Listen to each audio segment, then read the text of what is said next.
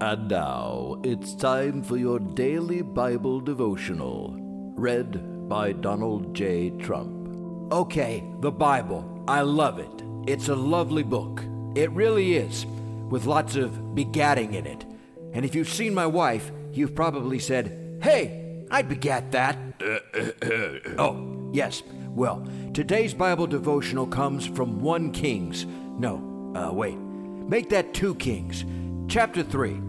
Hey, one more king and we could have a full house. Oh. Oh, sorry, Reverend. Here's today's reading. And then Shaman begat Enoch, and Enoch begat Laman. And Today's daily Bible devotional is brought to you by Trump Plaza Casino and Chapel, where our players are all prayers. Our next reading is from 2 Thessalonians, and you know, since there are Thessalonians in the Bible, why is everybody worked up over gay marriage?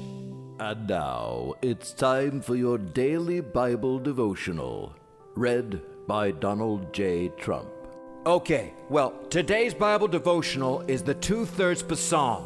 Hey, where's the rest of this psalm? I'm Donald Trump. I get the whole psalm. Anyway, the two thirds psalm. The Lord is my shepherd, I shall not want. Well, except for the other third of that psalm. Can somebody get that damn thing in here?